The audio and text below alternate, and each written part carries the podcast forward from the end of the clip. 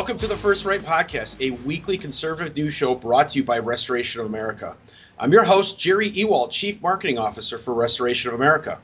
And today we are blessed to connect with Lieutenant Colonel Allen West, the Executive Director at the American Constitutional Rights Union, a political commentator and veteran.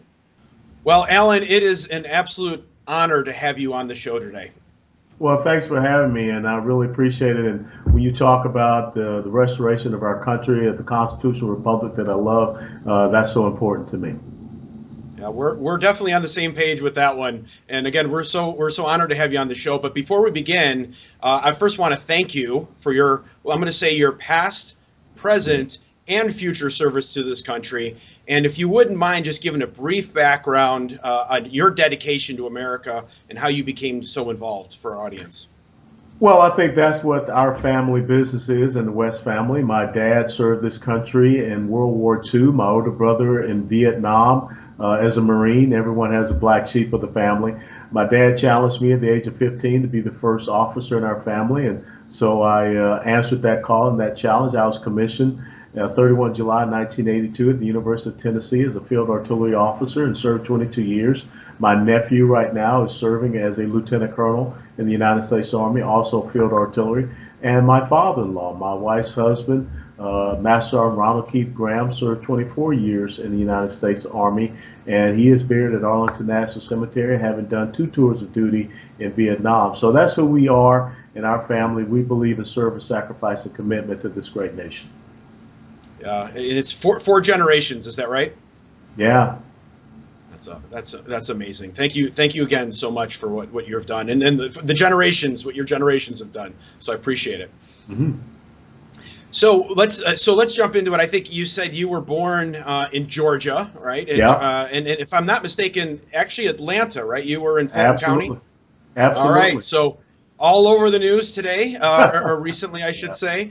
So I would love to get your take on these outlandish usage of the RICO laws that are used against our president, President Donald Trump, and uh, the indictments that he's seeing right now. What's your take? Well, I always tell people that you can count on evil to overplay his hand. And for them to try to use the Racketeering, Influence, and Criminal Organizations or Corrupt Organizations uh, Act, the RICO Act, against a former president's administration, I mean, that's a step too far, especially when you think about the Clinton Global Initiative and the Biden Crime Family Incorporated. Those are real instances of, of RICO violations. But Fannie Willis, for whatever reason, has really bitten off more than she can chew. And the fact that she would include in this indictment uh, former mayor of New York City and former federal uh, U S attorney uh, and prosecutor Rudy Giuliani, who knows RICO in and out, backward and forward, because he used that in dealing with the mafia. Right. So I think that this is a, an incredible overreach by Fannie Willis. It's not going to uh, be successful. And, and, and in the in the long run, I really believe what the left wants to do is just tie up former President Trump with a lot of legal proceedings, going back and forth and things of this nature. I don't think that they could see much of this to, to, to be successful. And when you look at some of the indictments listed there, these are things that the Democrats did after elections of two thousand four, two thousand eight, two thousand sixteen even. Yeah, I, I think a lot of people are pointing at this and saying this is election interference because, I mean, when you think about the primaries going out right now and the election next year, he's so far ahead in the Republican uh, uh, race right now that this is going to distract him, no doubt, and that seems to be their intention. No, this is absolutely their intention, their goal. And it is to, you know, tomorrow morning after the debate, he'll have to present himself in Fulton County and they're going to force him to have the mugshot and all of these things. That's what they want to have out there as a picture. That's their campaign ad that they're going to try to run if President Trump is the eventual nominee for the Republican Party in the two thousand twenty-four election cycle. Now, now again, you grew up there. Are, are you just shocked that a state like Georgia could be doing something like this?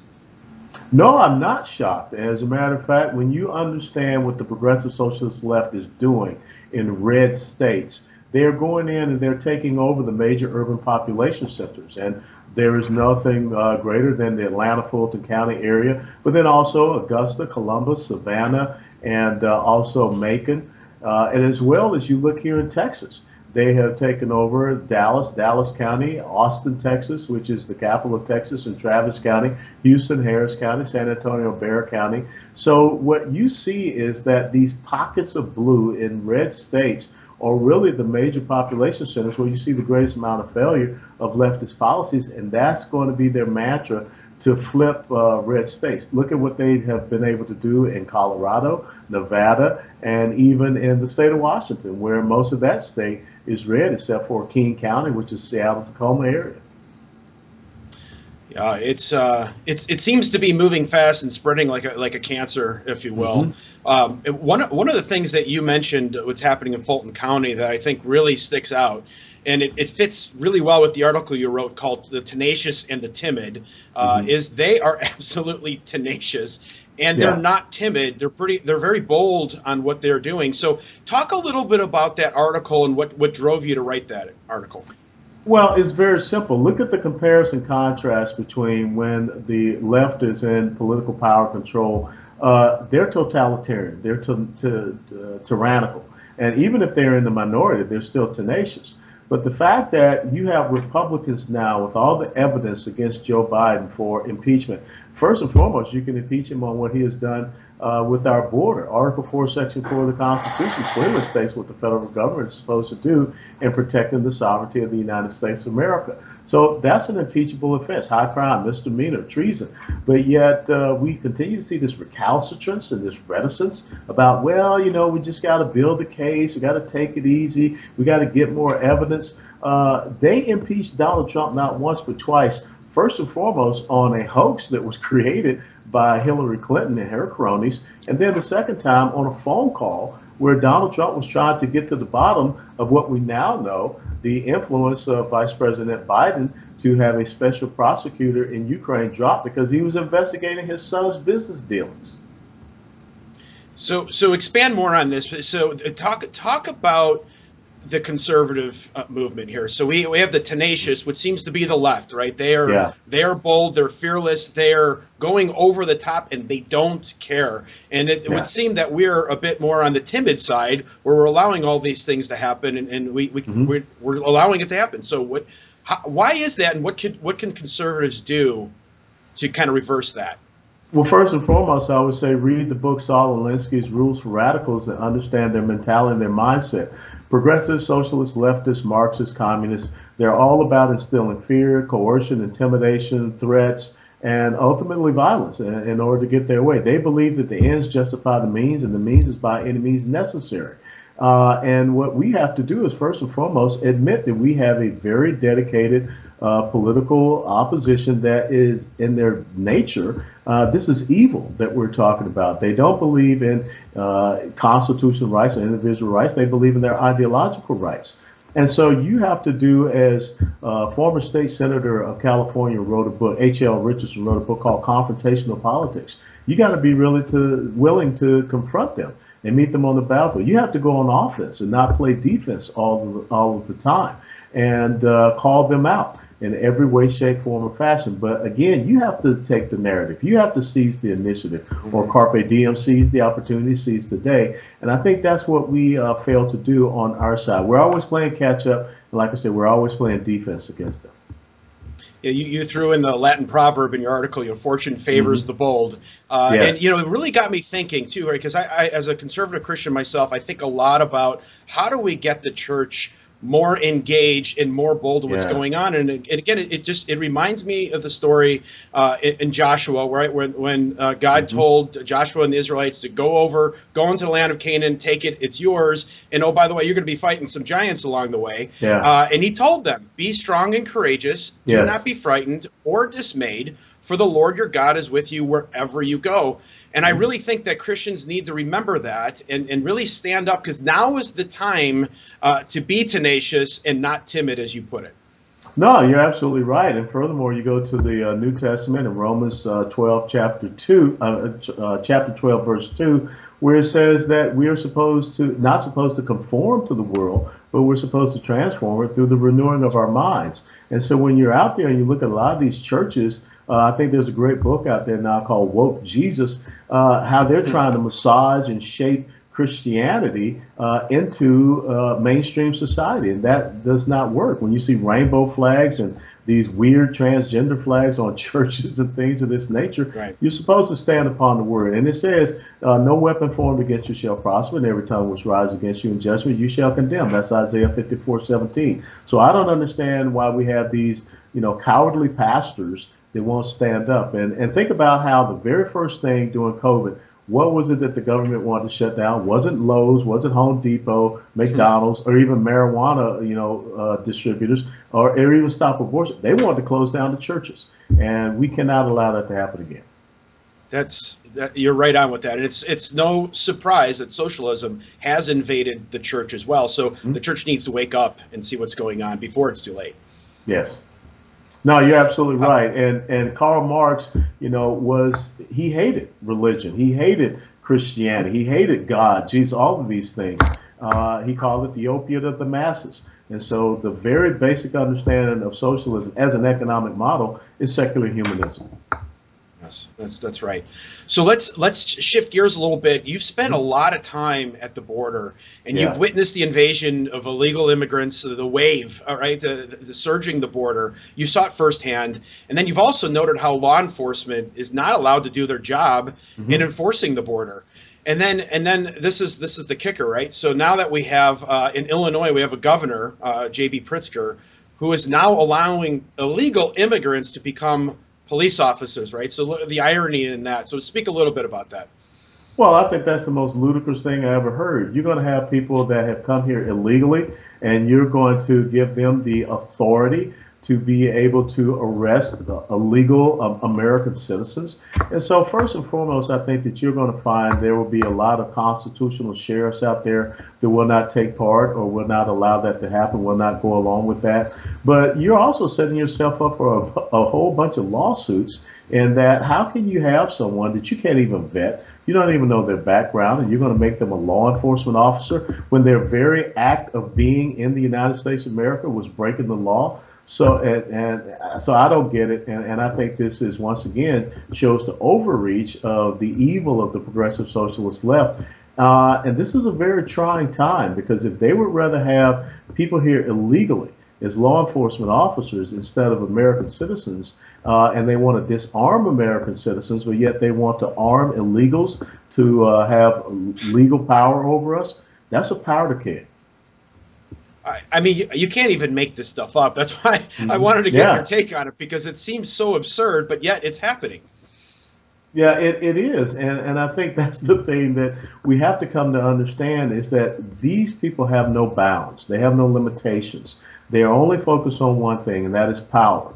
And, and again, it comes back to us, you know, being, you know, not being timid, but, you know, starting to, to be bold and to step forward, because if we don't, they're going to continue to to do what they're doing. This is this is very Pavlovian, uh, because if you continue to reward this type of bad behavior, you're just going to get more of this. Speaking of rewarding bad behavior, let's talk a little bit about social credit, right? That's the exact same mm-hmm. thing. This is this is rewarding how you feel about the government and your place in society. And if if the government doesn't like that, maybe you're conservative, maybe you're a Christian, whatever it is, or doesn't, uh, they can cancel you or make it very difficult Uh, for you to buy, sell, uh, even gain employment or travel. And that's what the social credit yeah. system is. And we see that in China already today, but we're at the beginnings of that in America. Can you talk a little bit about what you're seeing? Well, absolutely. I mean, you don't have to go too far. Look to the north, where you had those truckers that were out there, uh, you know, protesting about the COVID shutdowns and mandates and things of this nature.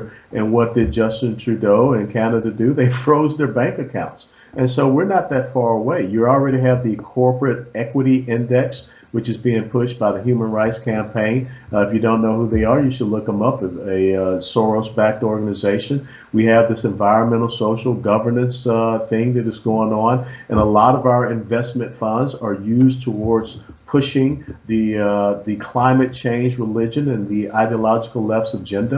And so it's going to get to be the point where people are going to have their purchases tracked. As a matter of fact, there was a, a goal to try to see, you know, people going out and purchasing firearms. They wanted to have that recorded. Why would you want to know about, you know, Allen West purchasing firearms for one whole reason? Uh, and so, yes, all of a sudden banks and things of this nature are going to say that we don't want to do business with you. And when you combine it with this uh, centralized banking digital currency, the next thing you know, you're going to go to a grocery store, you're going to go somewhere to conduct a purchase, and you're going to see that your account has been frozen because why?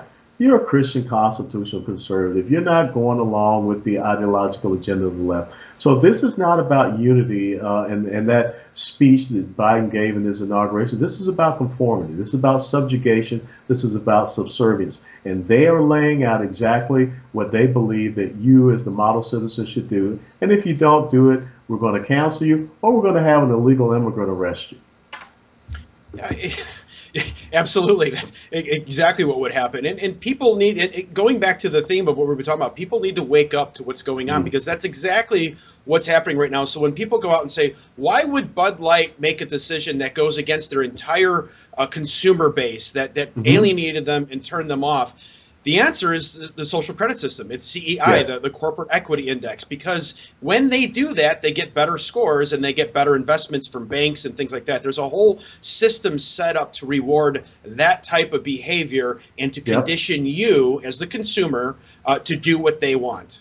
Or look at Target. The exact same thing happened with Target. So, yes, uh, these businesses and corporations are more so concerned about the one to two percent of the leftist ideological agenda and their crowd, the L G B T Q plus I A alphabet soup mafia, than being concerned about us as the everyday consumer and citizen. So you have to start looking and seeing, you know, where else will you see this happening? So I think the conservatives need to wake up. They need to look up this uh, Corporate Equity Index and see, you know, which companies are involved in that. You know, I, I love running. Uh, that's one of my big things. And, and I run with Brooks Shoes. And I got this long email and everything about how they are, you know, so involved in their carbon footprint and all of this stuff. And I don't care about that crap. Just make good running shoes, okay? Uh, stop so my knee and back doesn't hurt when I run, exactly. Yeah, so yeah, absolutely. That's what I'm concerned about. But yes, they are kowtowing to this false god from the left.